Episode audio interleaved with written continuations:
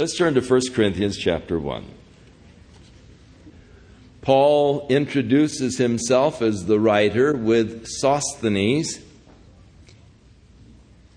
in the first verse. Paul called an apostle. You notice the words to be are in italics, which means that they were added by the translators. They're not there in the Greek. Just Paul called an apostle of Jesus Christ through the will of God. And Sosthenes, our brother. Now, there is a name, Sosthenes, that is related to Corinth. When Paul was in Corinth,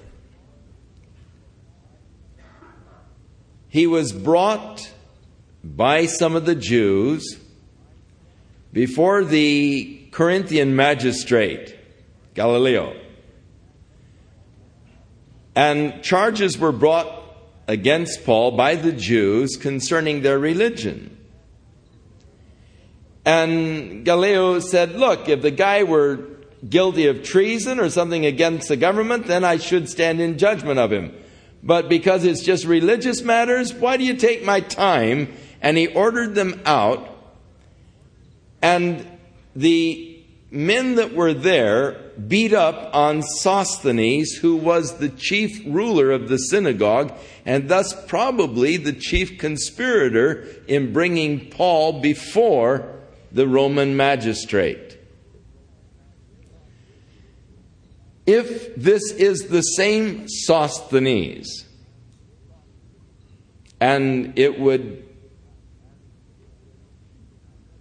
indicate that perhaps it is, we don't know for sure, but if it is, it is very interesting that this man who was once an enemy of Paul is now a companion of Paul, joining him as he is writing back to the church of Corinth.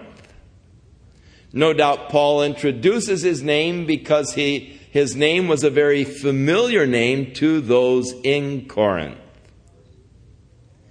If this is the same Sosthenes, it is also interesting from the standpoint that here he was leading this uh, uprising against Paul, and now the companion of Paul. And it is fascinating that often when a person is under heavy conviction of the Spirit, he gets very cantankerous against God or the people of God.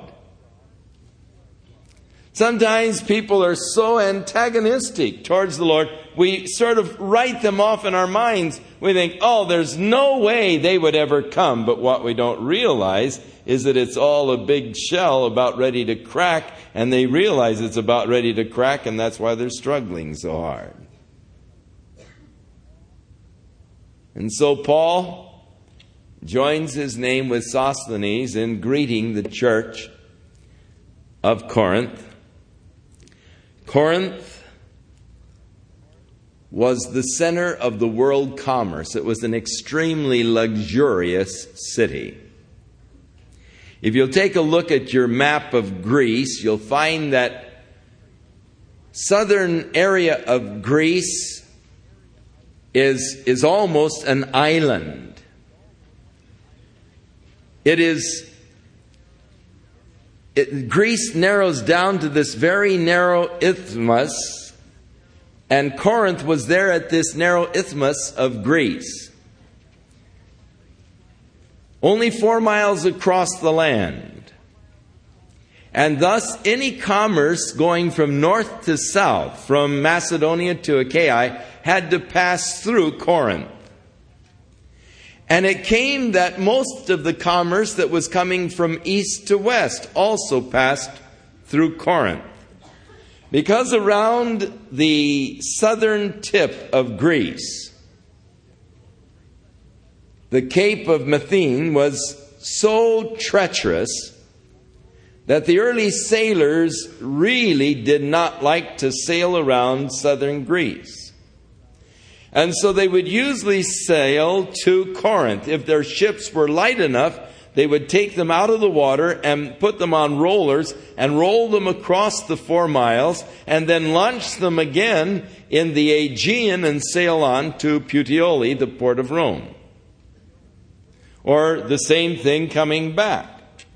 If the ships were too big to transport across the land, then they would often unload the ships and just take the cargo across this four miles. Nero, seeing the advantage of the shipping coming through this area, attempted to build a canal. But he failed to do so. But those men who built the Suez Canal, when they were completed with that project, built the Corinthian Canal, and today you'll find that there is a canal connecting the Aegean with the um, uh, what is it? The Adriatic um, Sea there. You've got your maps out. What does it say? Adriatic. So, yeah, cross the Adriatic to Rome, the Aegean. So, on the eastern side. So, uh, this Corinthian canal uh, is operable today, and the ships are able to save many miles of going around the southern end of Greece. Corinth was not just a commercial center, it was a center of philosophical thought in those days. And there came a phrase, he speaks in the Corinthian style, which meant very articulate, precise, and colorful. And these men were more interested not in what they said, but how they said it, giving a lot of flair and color and all to their speeches. And they, they loved oratory. It doesn't matter what the guy said, just so he's a good orator, you know, and, and they uh, were attracted to oratory, but also interested in philosophical thought. But Corinth was also one of the most debased, wicked cities in the world. With all of their philosophy, they could not keep that city from sinking into the lowest kind of debauchery, and thus he lives like a Corinthian was a very common phrase that became a part of their vernacular to describe a man who was always drunk and living in open debauchery. And in the Greek theater, whenever they would portray a drunk, they would always refer to him as the Corinthian. Now, in the midst of this pagan city, one of the lowest as far as morals goes, there was a church of God, the ecclesia. Now, the word ecclesia is a word that is common in Greek, but it usually referred to the city council. They were called the ecclesia, those who have been called to rule in the city. They were known as the ecclesia. So there was the ecclesia of Corinth, the city council, those who ruled over the city affairs. But there was also the ecclesia of God. Those who are called to reign and to rule with God, the church. And the word ecclesia has been translated church, but it is really those who are called to rule. Unto the church of God. Now notice he didn't say the church of Corinth. I think that we make a mistake today when we talk about the Church of England the Church of Scotland, as though the church is divided. Paul speaks to, of the church of God, which is at Corinth. And so we are the church of God, which are at Santa Ana. But we are not the only church of God at Santa Ana. There are many, but we are one, and we need to recognize and realize that oneness of the church. And so he does not address the church of Corinth, but the church of God which is at Corinth. A very important distinction, and God help us that we will make that distinction also in our minds and not think of ourselves exclusively as God's sole representative in an area or to think that God is limited to one representation in an area. There's a very tragic uh,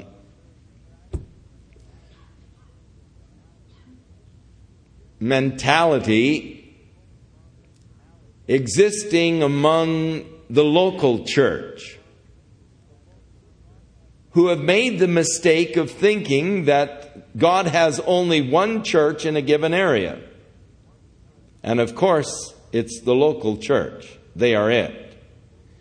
All of the rest of the churches they immediately exclude as Babylon. And they are the only true representatives of the unity of the body of Christ within a given area, wherever they go to establish the local church. Now, nothing could be more bigoted than that and foolish as to think that we are God's exclusive representatives in this area because we have now affiliated with a local church. Or we are a part of the local church, thus we have become. They did offer us that privilege years ago, which we promptly rejected as Romaine was kicking them off the grounds.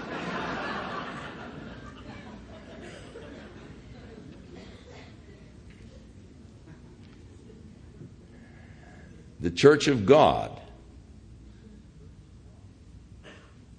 is the Catholic Church in the true sense of the word, the universal church of God, of which every true child of God is a member, is a part.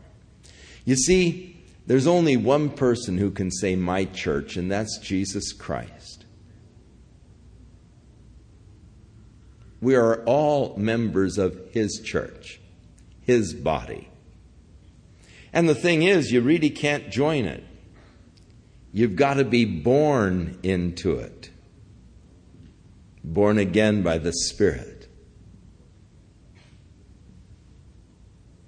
And so,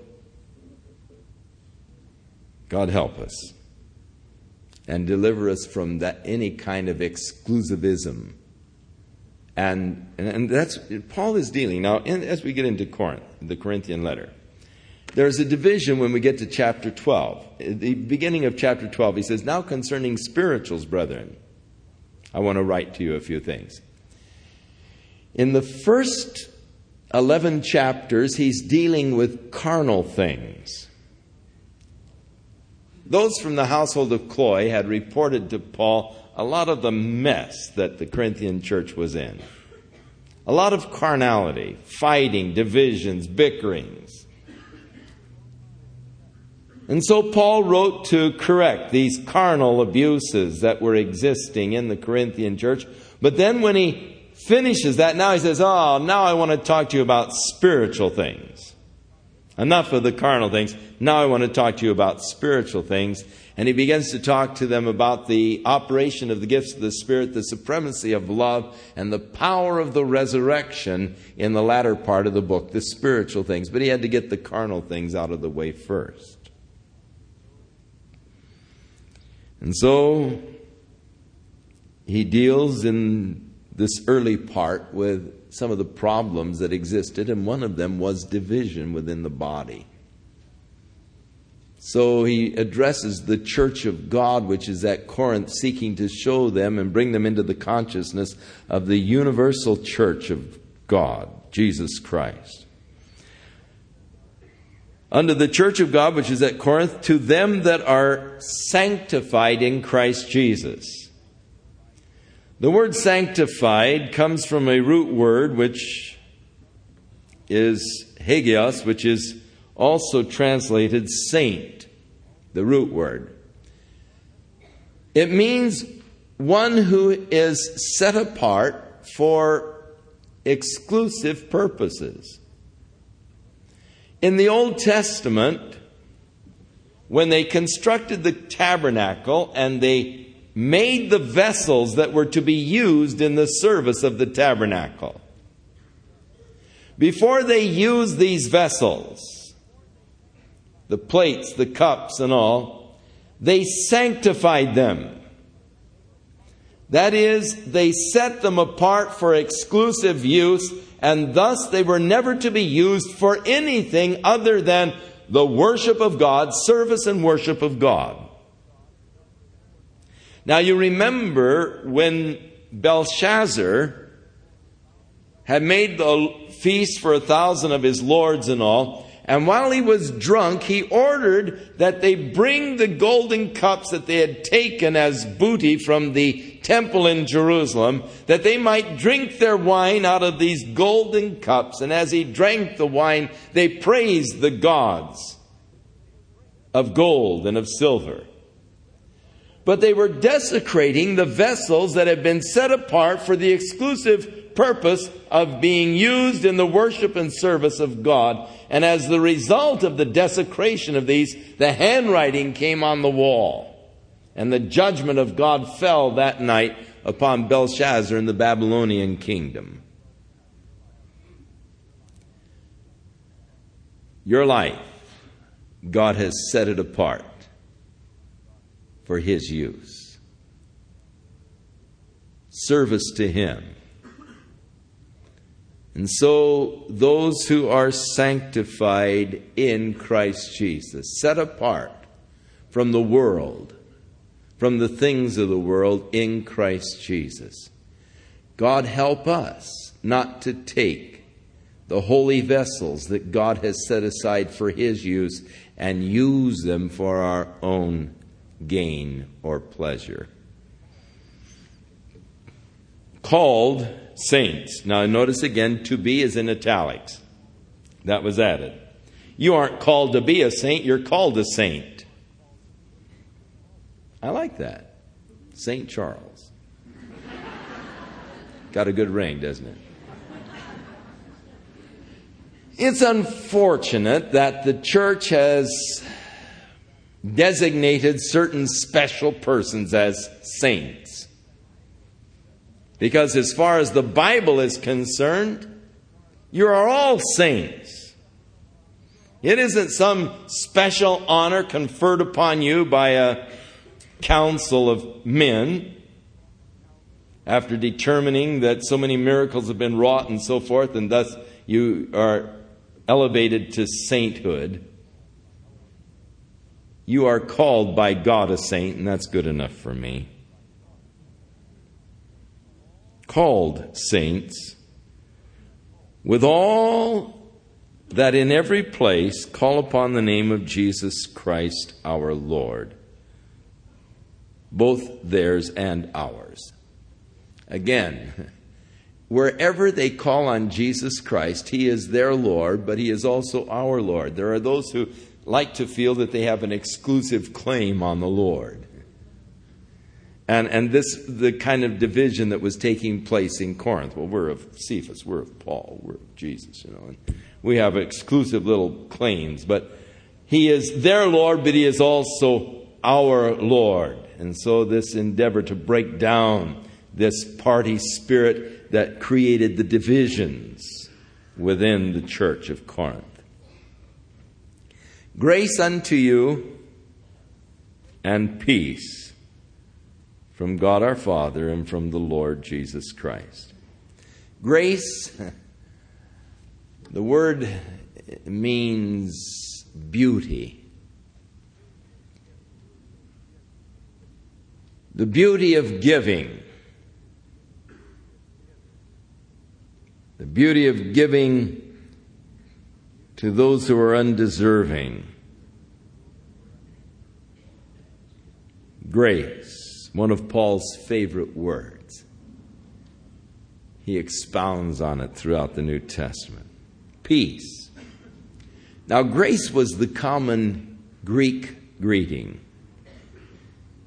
Instead of in the morning when you see someone say good morning or hello or whatever, they'd say grace. The Jews, when they greet you, rather than saying hello or good morning or whatever, they say shalom, peace.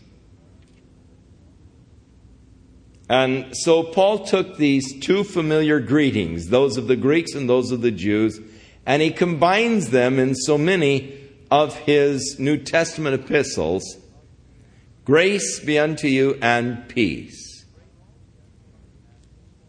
They are always combined in this order, and it is the proper order.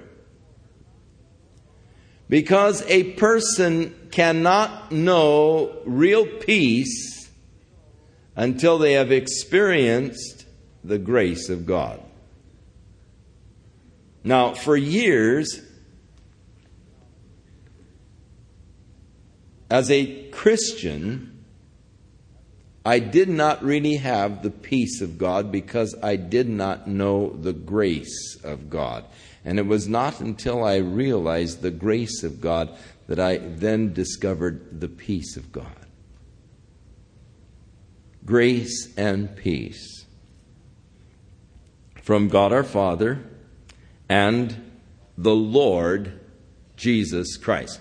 Now, in the first 10 verses of this epistle, Paul uses the name of Jesus Christ 10 times. So he's really laying the foundation uh, for our faith and, and all in the constant repetition of the name Jesus Christ. And here uh, in verse 2, it was the name of Jesus Christ our Lord and here from the Lord Jesus Christ. Lord is not his name, it's his title, the Kurios. Jesus is his Greek name, the Hebrew is Joshua, which means Jehovah is salvation. It was the name that the angel told Joseph to call him. For he said he will save his people from their sins. So he was named after his purpose Jehovah Shua, Joshua. Christ is actually, again, his designation, for it is the Hebrew word Messiah. And so again, it is not his name, but it is his mission. So the first Lord is title, the name is Joshua, and the mission is Christ or Mashiach. The Lord Jesus Christ. Now, unfortunately, we think first, middle, and last name.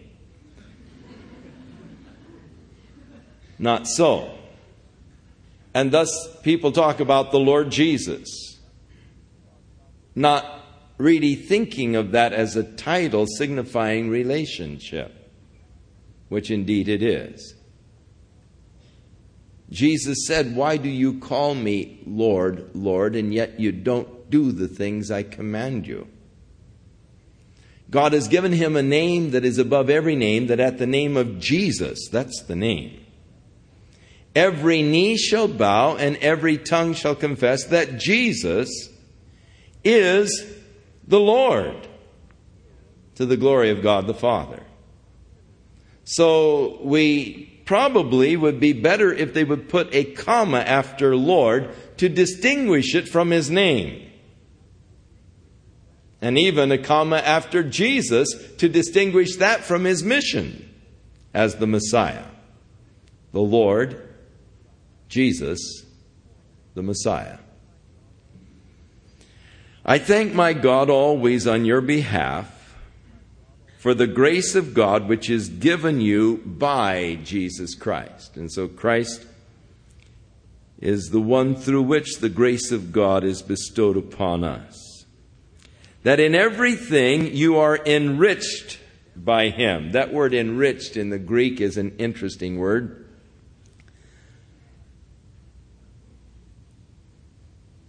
Plutoketus, actually, and, and we get our word plutocrat from that Greek word. You've become a plutocrat because of Jesus Christ. You're enriched.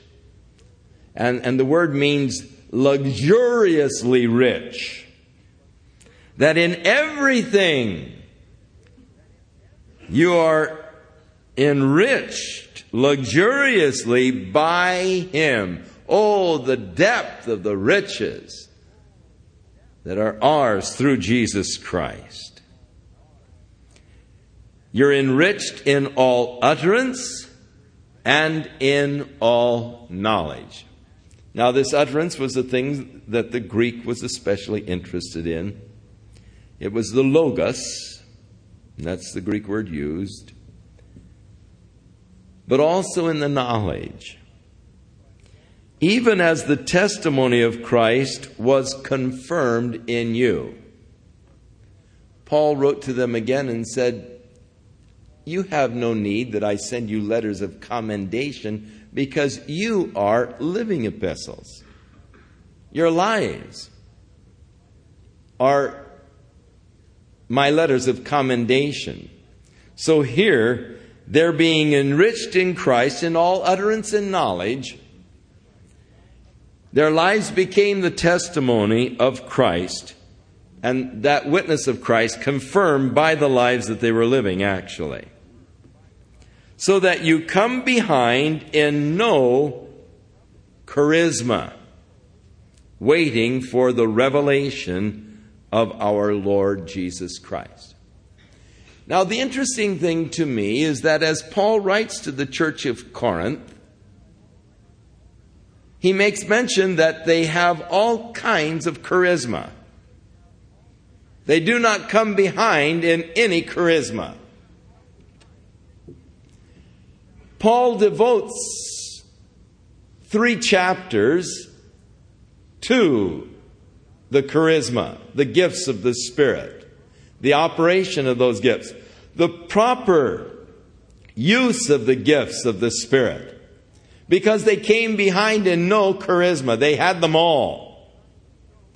But unfortunately, there was an abuse of the gifts of the Spirit in the church of Corinth that needed correcting. And Paul spends chapters 12 through 14 in correcting the abuses. But what is interesting to me is that this New Testament church of Corinth that came behind in no charisma that had all of these gifts in operation was also the church that Paul had to rebuke for its carnality. Now, somehow in our minds, there is a twisted wire that's crossed over and is shorting out so that we have a false concept that if a person is using the gifts of the Spirit, he must be especially righteous or holy. And those that do have the gifts of the Spirit in operation often have that attitude well, I'm more spiritual than you. If you were only as spiritual as I, you too could have these gifts working in your life. And there's just an awful lot of promotionalism, hucksterism, ballyhooing about the gifts of the Spirit.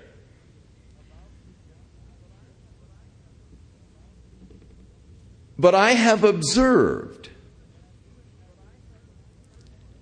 that even as in the church of Corinth, so today, many of those people who are making the most motion and the most noise about the gifts of the Spirit are really some of the most carnal people I know. They really do not walk after the Spirit.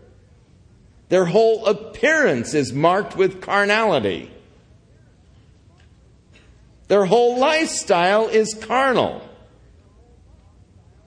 Though they are constantly talking about the gifts of the Spirit and the power of the Spirit and the anointing of the Holy Spirit and so forth, yet when you observe their lifestyles, they are still extremely carnal, much like the church in Corinth.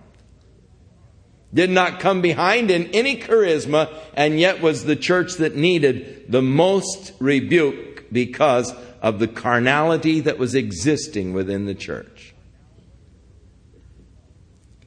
Unfortunately, there is a tendency many times to use the gifts of the Spirit more or less as a novelty, as a toy, as a parlor game where we entertain ourselves with the gifts of the Spirit and the operation of the gifts of the Spirit. Now, please don't think that I am opposed to the gifts of the Spirit and their operation. False. I believe in the validity of the gifts of the Spirit today, all of them. I only wish that I had more of the charisma, that working of the Spirit and the gifts of the Spirit within my life.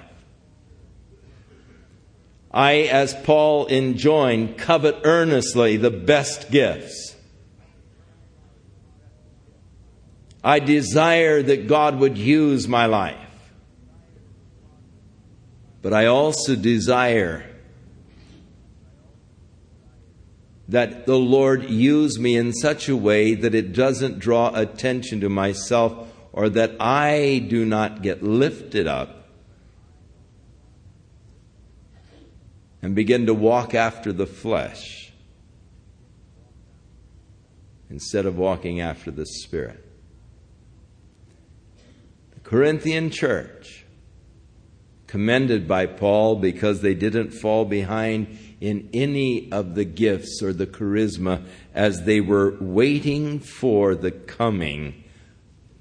And the word coming there is uh, apocalypse, which is the same word used uh, for the book of Revelation, the unveiling of our Lord Jesus Christ. Who shall also confirm you unto the end that ye may be blameless in the day of our Lord Jesus Christ. Now,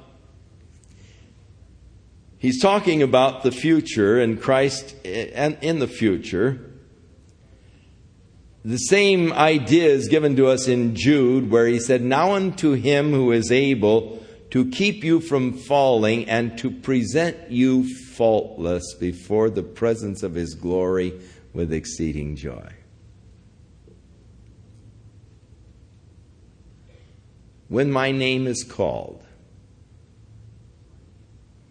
there at the judgment bar, and I step forward. God said, Read the charges against this fellow. and Jesus will step forth and say, No charges, Father. He's one of mine. you better believe I'll be praising God at that moment.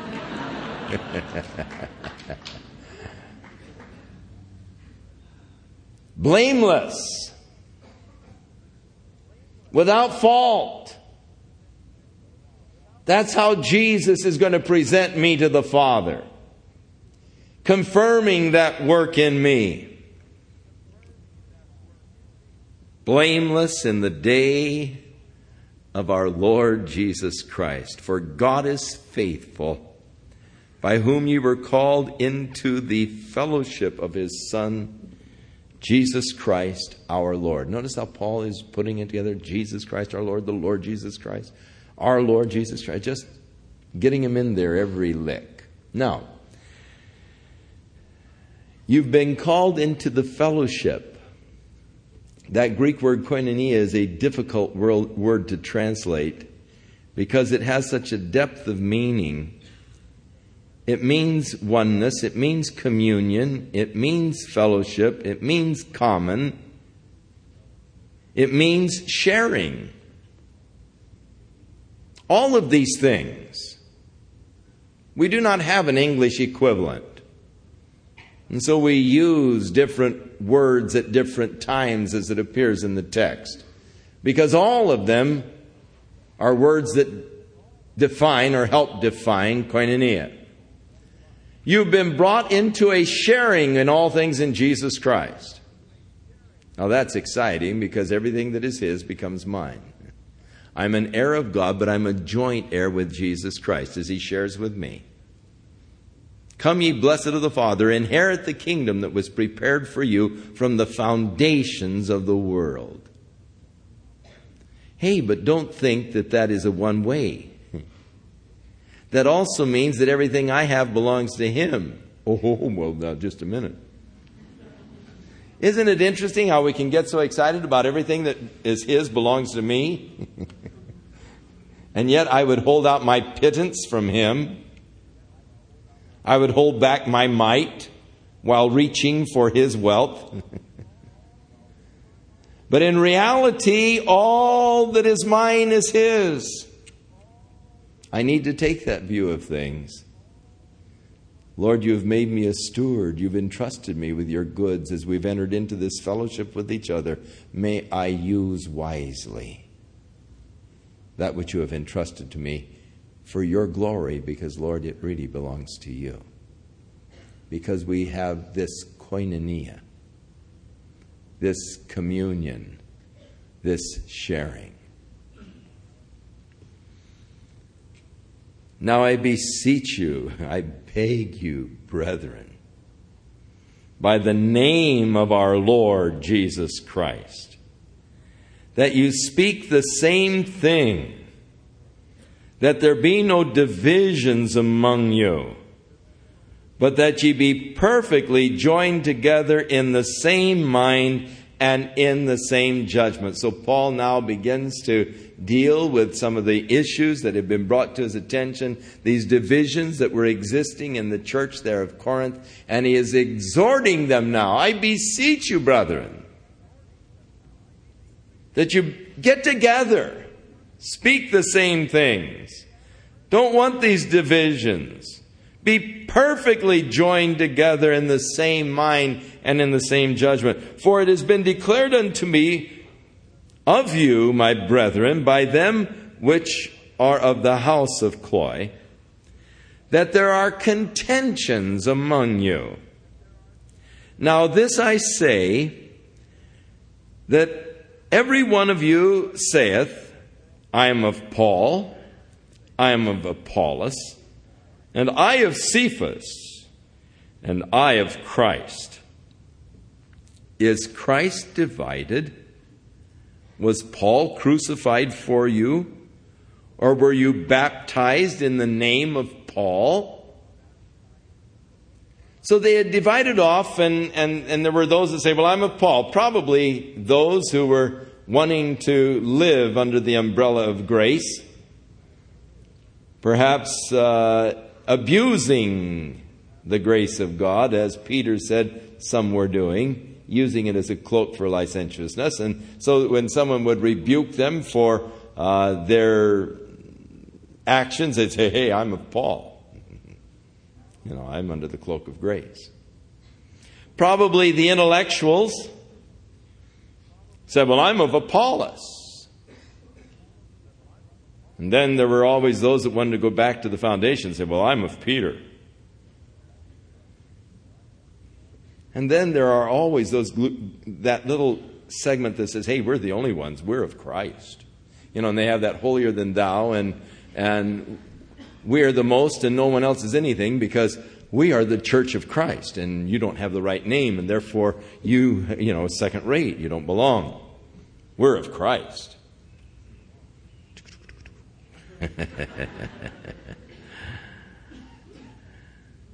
Is Christ divided? When men divide the body of Christ, who bleeds? What a shame that we bring up our petty differences in such ways that we divide the body.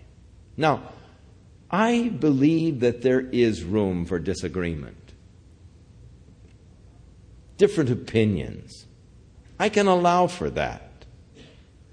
I can accept if you don't understand the scripture the same way I understand it. If you have a different idea on baptism than I have, I can accept it if you want to be sprinkled. I'll sprinkle you. Sometimes when I'm baptizing people, they say, Will you put me down head first? I said, Sure. I'll dunk them.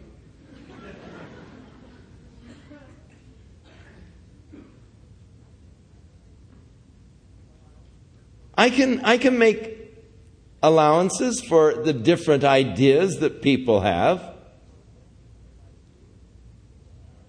But when we disagree, surely we ought to disagree agreeably. That we not create the division. Well, you know, he, you know, and we, we begin to divide uh, over the issues. They shouldn't separate us. Christ is not divided.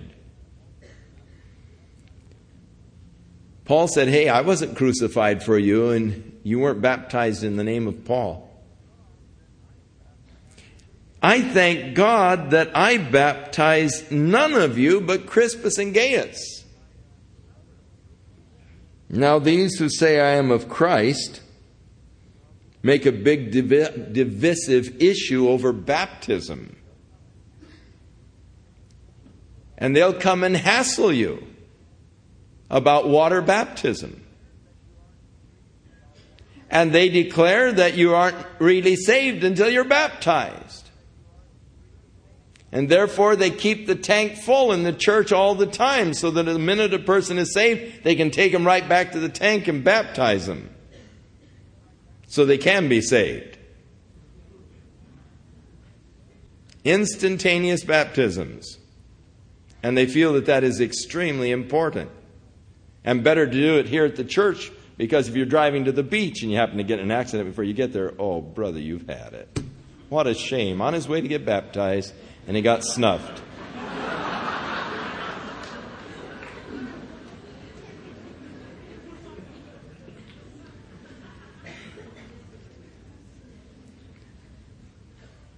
Now, if water baptism were so essential for salvation, then Paul here is speaking blasphemously, really, when he said, I thank God I didn't baptize any of you but Crispus and Gaius. And if there are any others, I don't remember them.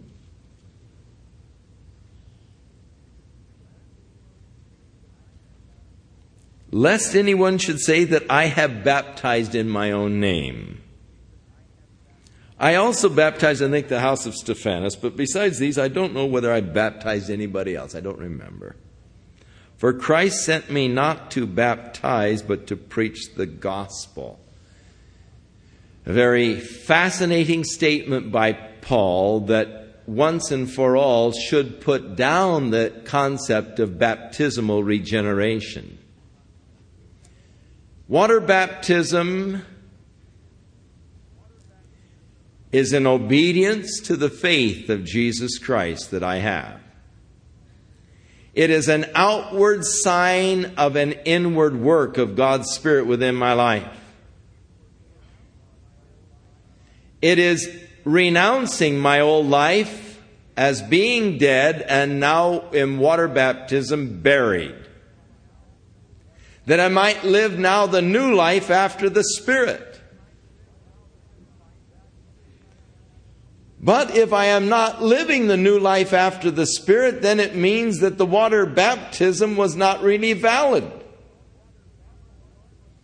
If I'm getting in all kinds of carnal arguments and fights because a person doesn't baptize instantaneously, and I divide the body and get upset and want to argue the issue, hey, I don't care if you've been baptized a hundred times, you're not showing fruit of a true walk in the Spirit, which, of course, according to Paul in 1 Corinthians 13, is marked by love, which doesn't seek its own way,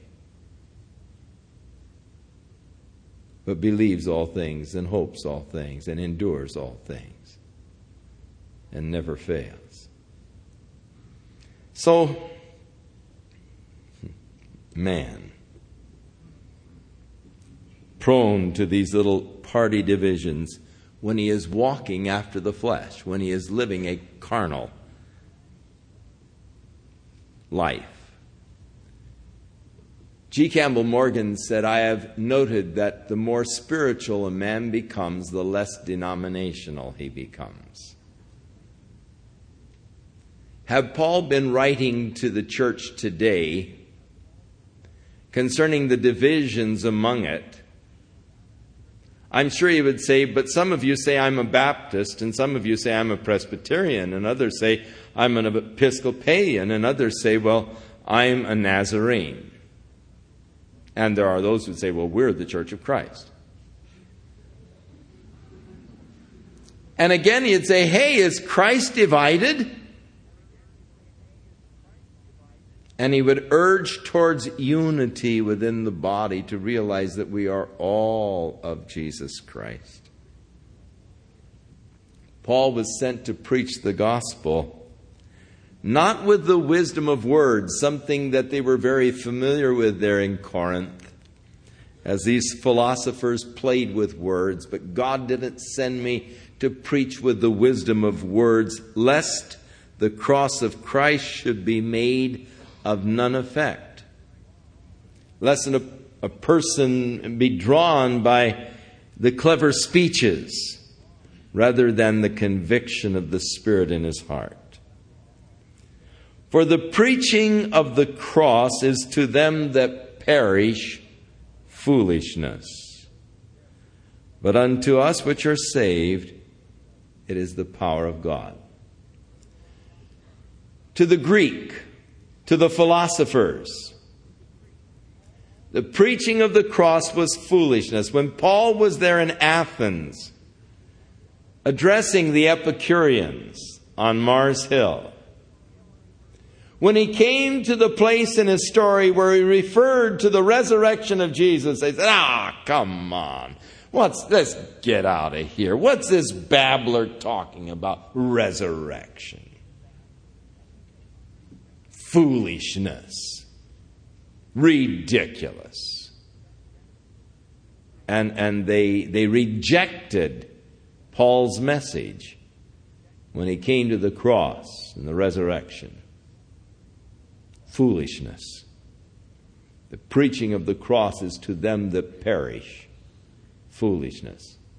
What is your attitude towards the cross of Jesus Christ? Important that you examine it.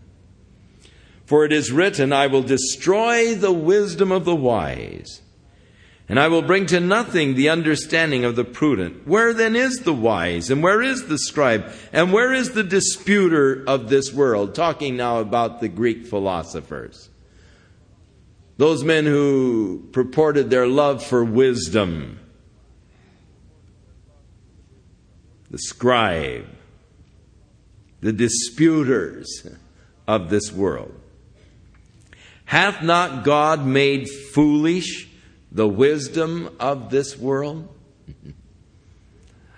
yes, he surely has when I look at the theory of evolution that they are religiously trying to promote and realize the incredible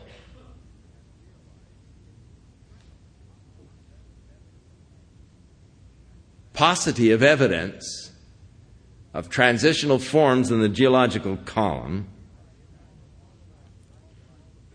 I realize all of the hype, all of the deceit, and all that has gone to promote the theory of evolution, and then I look at the very concepts themselves. Trying to be pawned off onto us as the wisdom of the world. men of science. Yes, God has made foolish the wisdom of this world. To think that I have the capacity to see, because one day a little amphibian kind of a creature finally emerged out of the water, lifting his frontal part above the water and allowed the sun to beat down upon it, forming a mutation, a freckle of sorts.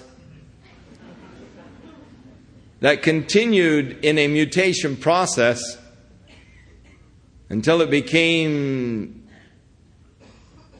a nerve center and then developed the optical capacities. And now, thank God to a freckle, I can see. yes, God has made foolish the wisdom of this world. I don't read comic books anymore, I read evolutionary books.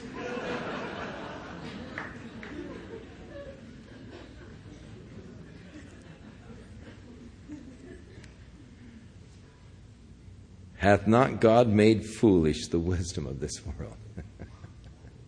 Did you know that when bathtubs were first introduced that the scientists were warning about the use of bathtubs, eh, how dangerous they were to the health and the and the men of science actually had many cities in the United States form ordinances forbidding bathtubs in houses.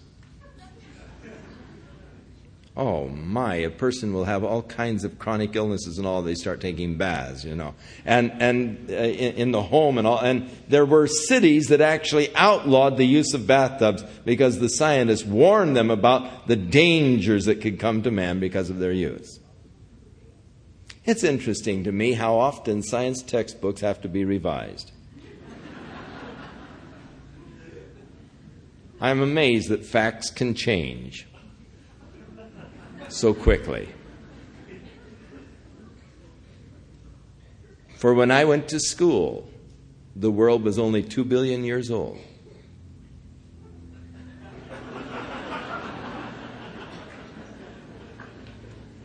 And now it's 12 billion.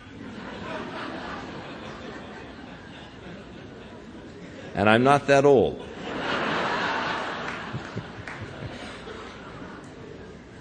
See, theoretically, that should make me 10 billion years old.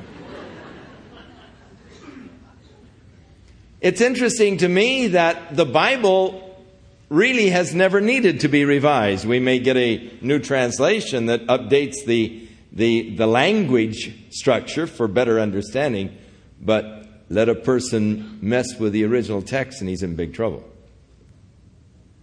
We don't have to keep revising. The revised edition new, modern, updated. Didn't have to do that, did we? God has made foolish the wisdom of this world. For after that, in the wisdom of God, the world by wisdom knew not God. God is the one who is the source of wisdom, true wisdom, in Christ, it says, are hid all the treasures of wisdom and knowledge. But the world by its wisdom knew not God.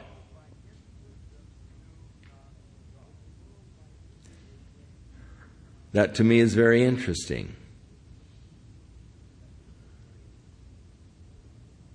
For there is no true wisdom that eliminates God. You see, people today so often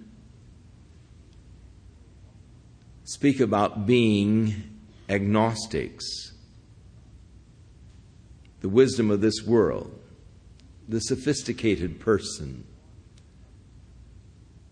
And so often around the universities, you bring up the subject of God, the ultimate knowledge. And person says, Well, I'm an agnostic.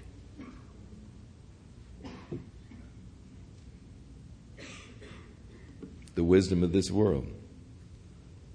Knew not God, but yet a child can know him. Where are the wise? the word agnostic in Latin is ignoramus. but that doesn't sound sophisticated, does it? Well, what about God? Oh, I'm an ignoramus, man.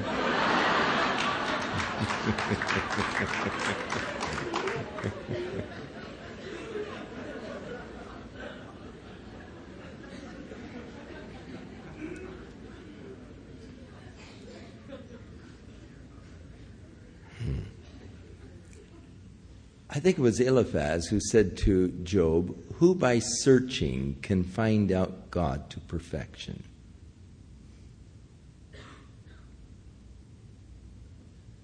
The answer is no one. You can't start with an earth base and reach God. That's the history of religion. Men starting with an earth base, reaching out for the infinite. And thus, religions are doomed for failure by their very nature.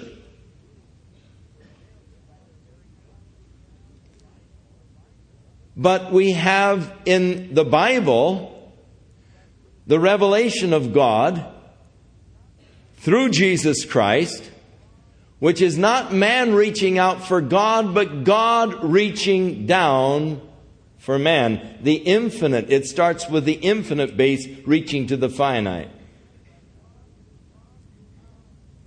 And thus, God is not found or discovered by man's pursuit, and the wisdom of man knew not God.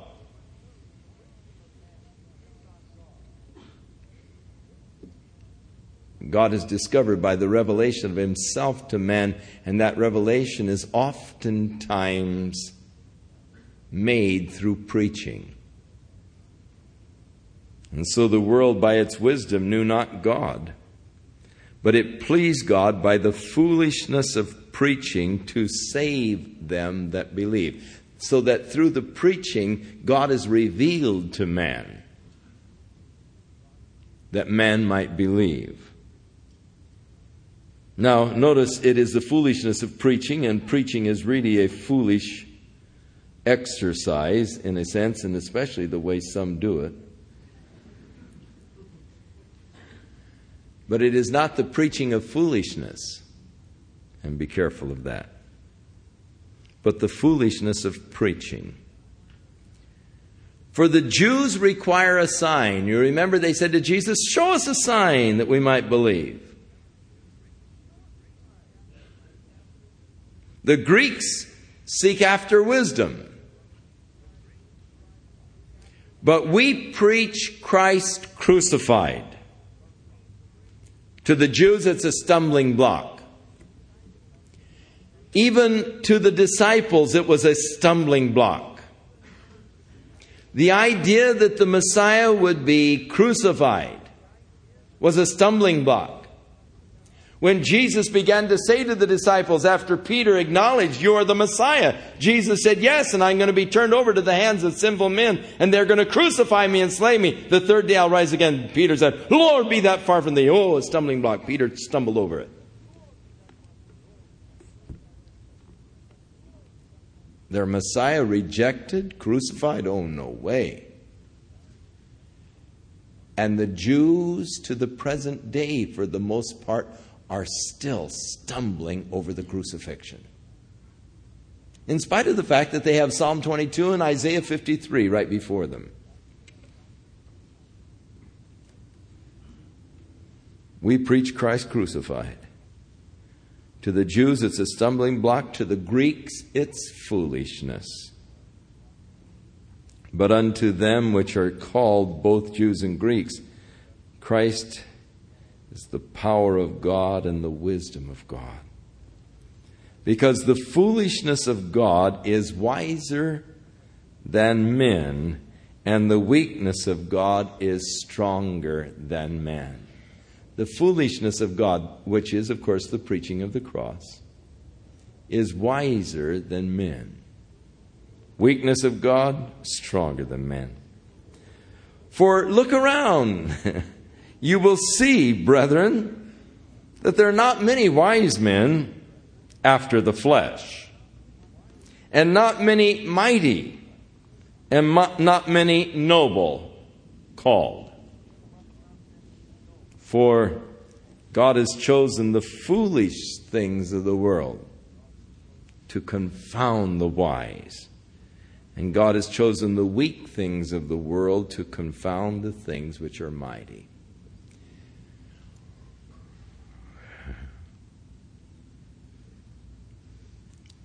And this is the best explanation I can give you for my being the pastor of Calvary Chapel.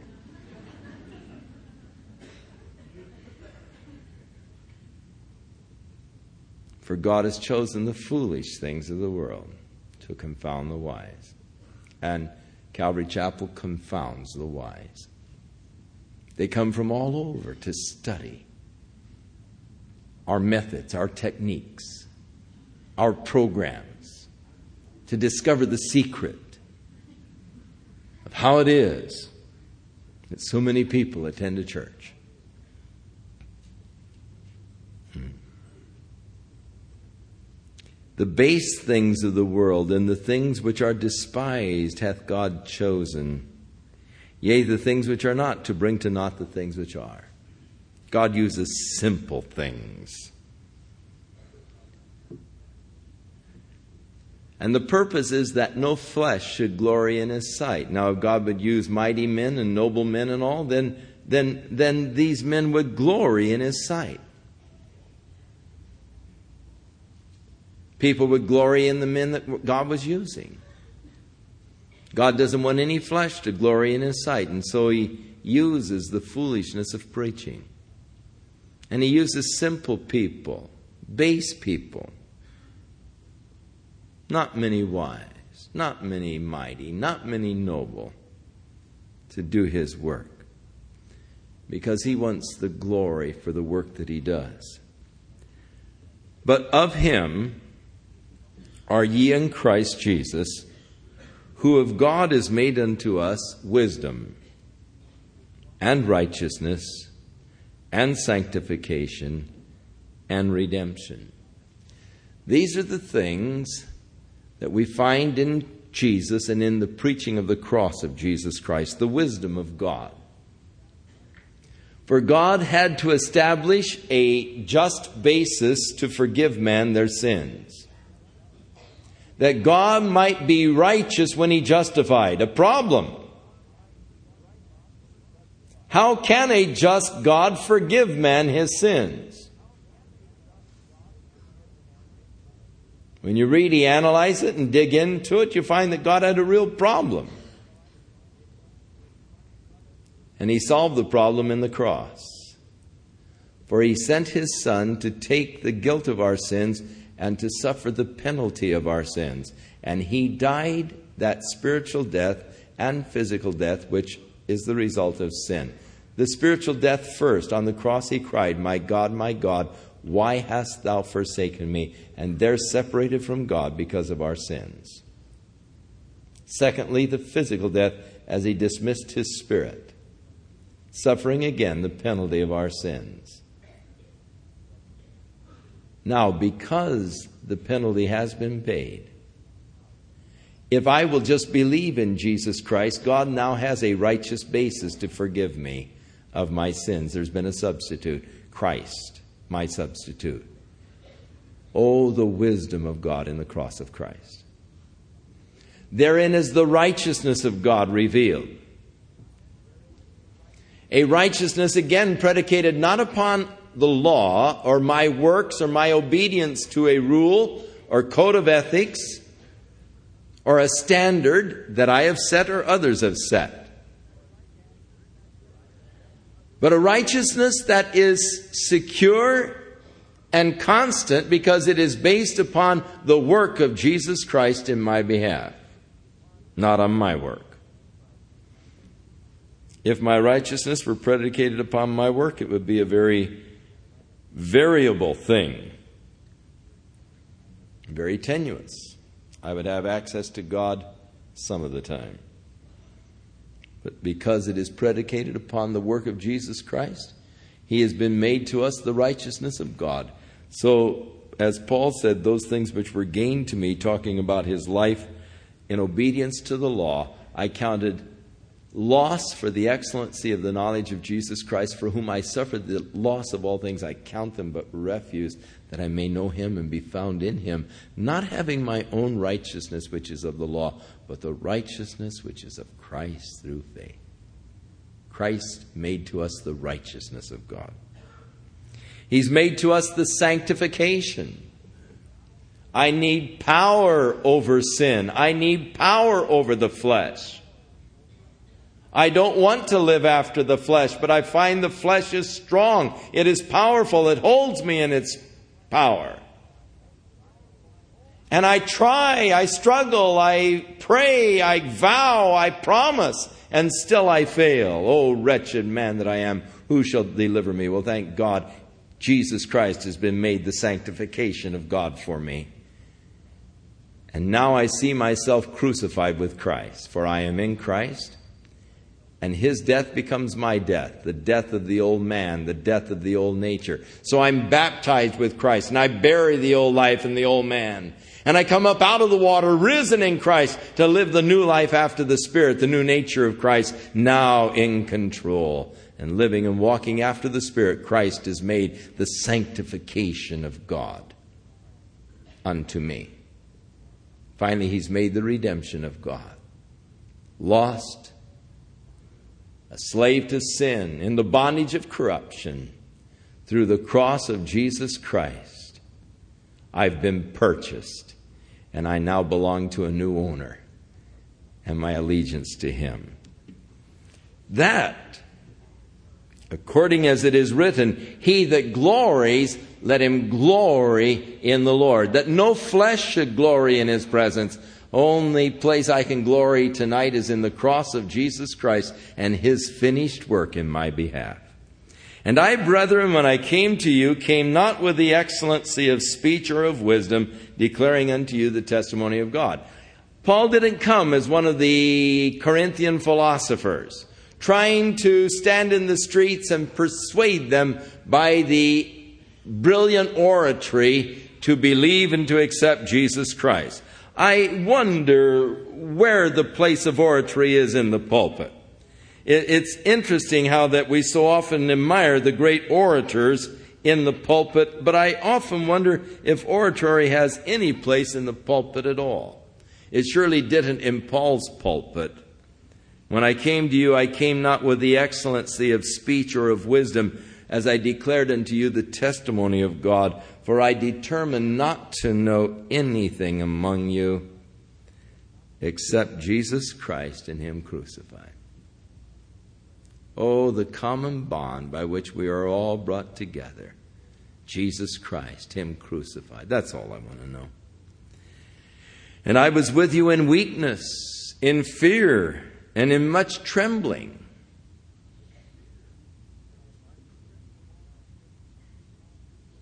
Now, Paul had just come from some very upsetting experiences.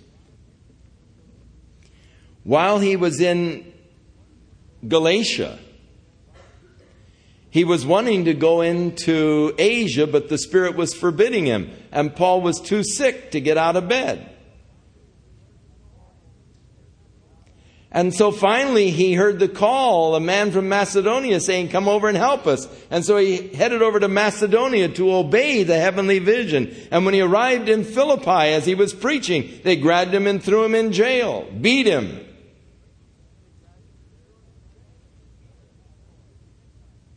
And there in the dungeon at midnight, the Lord shook the prison and opened the doors. Paul left Philippi went down to Thessalonica. And there, as he preached, they had a riot. So he left Thessalonica on the, you know, sly, really, to get out of there because they were waiting for him. And he went down to Berea. And there, a big ruckus was stirred up. And so he left Berea and headed on down to Athens. And there on Mars Hill he was mocked as he sought to proclaim to them the truth of Jesus Christ. And he comes to Corinth now a broken man, in weakness, trembling, in fear. And my speech and my preaching, he said, was not with the enticing words of man's wisdom, but in the demonstration of the Spirit and power. It wasn't really man's wisdom. My speech was a demonstration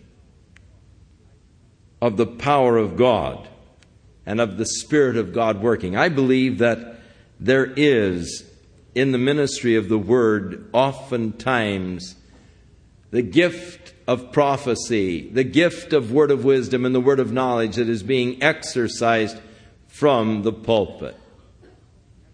And because of this, I often listen to my own tapes and are benefited by them, and I enjoy them. I know that sounds weird. But I heard my radio program the other day, and I really enjoyed it. Good message. And I, and I said, Did I say that? Man, that's great. That's rich. Why? Because it was preaching, and the preaching was the demonstration of the Spirit and power of God. As there was the anointing and the prophecy, the word of wisdom, and the word of knowledge coming forth. And so Paul's ministry to those in Corinth wasn't the enticing words of man's wisdom, but the demonstration of the Spirit and power. That your faith should not be established or stand in the wisdom of men, but it should stand in the power of God. Howbeit, we speak wisdom among them which are fully matured, yet not the wisdom of this world that comes to nothing. But we speak the wisdom of God in a mystery, even the hidden wisdom which God ordained before the world unto our glory. Which none of the princes of this world knew, for had they known it, they would not have crucified the Lord of glory. So that true wisdom, the wisdom which is of God,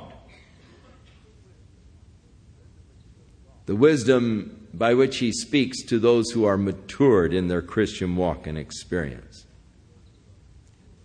But as it is written, eye has not seen, nor ear heard, neither have entered into the heart of man the things which God has prepared for those that love him. Now, this is pro- probably one of the most misquoted scriptures in the Bible because people stop there. And they say, well, heaven is going to be so glorious. Eye has not seen, ear has not heard, it hasn't even entered into your heart the things that God's prepared for you. Oh, it is so glorious. But the next verse says, But God has revealed them unto us by his Spirit. For the Spirit searches all things, yea, the deep things of God. So, these things that the world does not know. Now, he's talking about the eyes of the world, the ears of the world, the hearts of the people in the world. They have no concept, no idea of the things that God has for us who love Him. But God is revealing them unto us by His Spirit. For the Spirit is searching all things, yea, the deep things of God. For what man knoweth the things of man except the Spirit of man which is in him? Even so, the things of God knoweth no man but the Spirit of God. So here the Spirit of God is attributed with the same omniscience that God possesses, knowing the things of God. Now we have received not the Spirit of the world, but the Spirit which is of God, that we might know the things that are freely given to us of God. And so God has given us the Spirit to teach us. And you have need, John said, that no man should teach you, but that unction that you have received, it will teach you all things.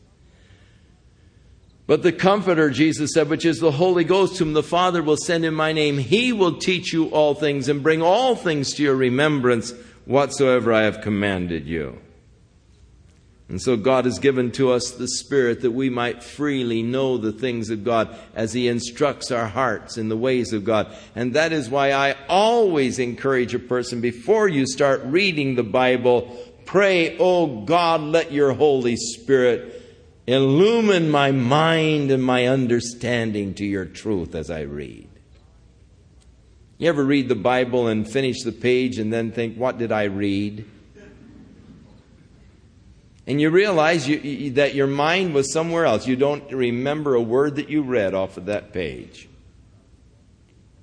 Your mind was probably in some carnal pursuit.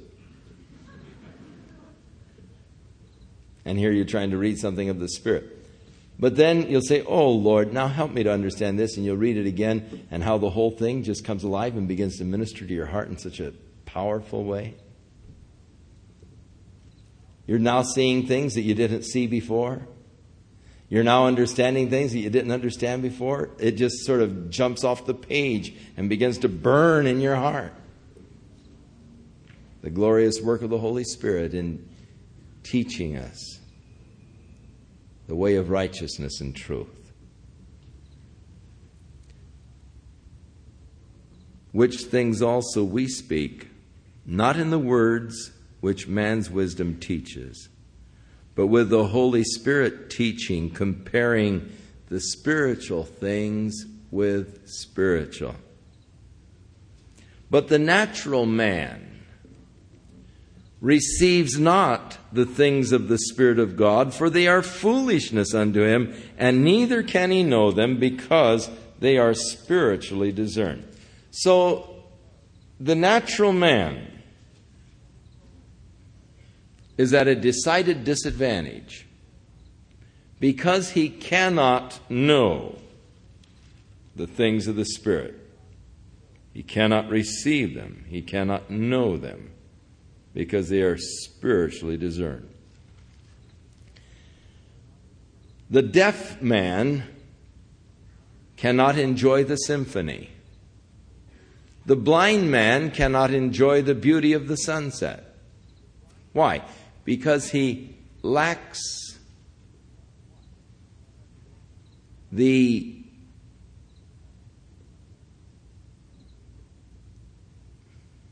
oh I boy getting old is terrible.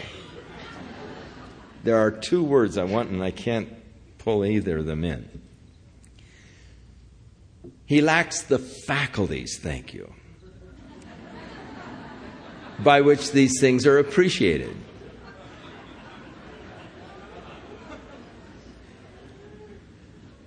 So, in the same logic, the natural man cannot receive or know the things of the Spirit because he lacks the faculty by which these things are known. He lacks the Spirit. And lacking the Spirit, it's impossible for him to know the things of the Spirit. But in contrast to the natural man, he that is spiritual discerns all things, yet he himself is discerned of no man. Or another translation, he that is spiritual understands all things, though he is not understood by man. Now, the natural man cannot understand your love for the Word of God. He cannot understand your love for the people of God. He cannot understand your love for the things of God. They're foolishness unto him. What do you do for fun? And the natural man is just at a loss to understand. He walks away and says, Man, he's crazy. I don't know. He's talking about the Lord all the time. Uh, you know, what's, something's wrong. He which is spiritual, he understands things though he is not understood. by the natural man. No man understands him. And that, of course, makes for difficult relationships sometimes. When these kids come and accept the Lord, and then they go home and begin to share the things of the Spirit with their parents. And all of a sudden, there's lost communication. For who hath known the mind of the Lord that he may instruct him? but we have the mind of Christ. What does he mean by that? When he was writing to the Philippians, he said, Let this mind be in you, which also was in Christ Jesus, who, though he was in the form of God, and thought it not robbery or something to be grasped, to be equal with God, yet he humbled himself and took upon himself the form of a man, and came in the likeness as a man as a servant, obedient unto death, even the death of the cross. The mind that was in Christ was the mind that was willing to step down, a mind of humility. We have the mind of Christ, Paul said. That mind which doesn't exalt itself or its own wisdom, but that mind that submits to God and to the will and the authority of God. We have the mind of Christ. Oh God, help us that we might indeed possess the mind of Christ. That that mind, that mental attitude that Jesus had, will be our mental attitude. That of not lording over one another, but serving one another in love. Next week, we'll go on to the third and fourth chapters as we deal with the carnal man. Now, we see three men the natural man, the spiritual man. Next week, we get the third one, the carnal man. And um, he's the one in trouble. May the Lord give you a beautiful week.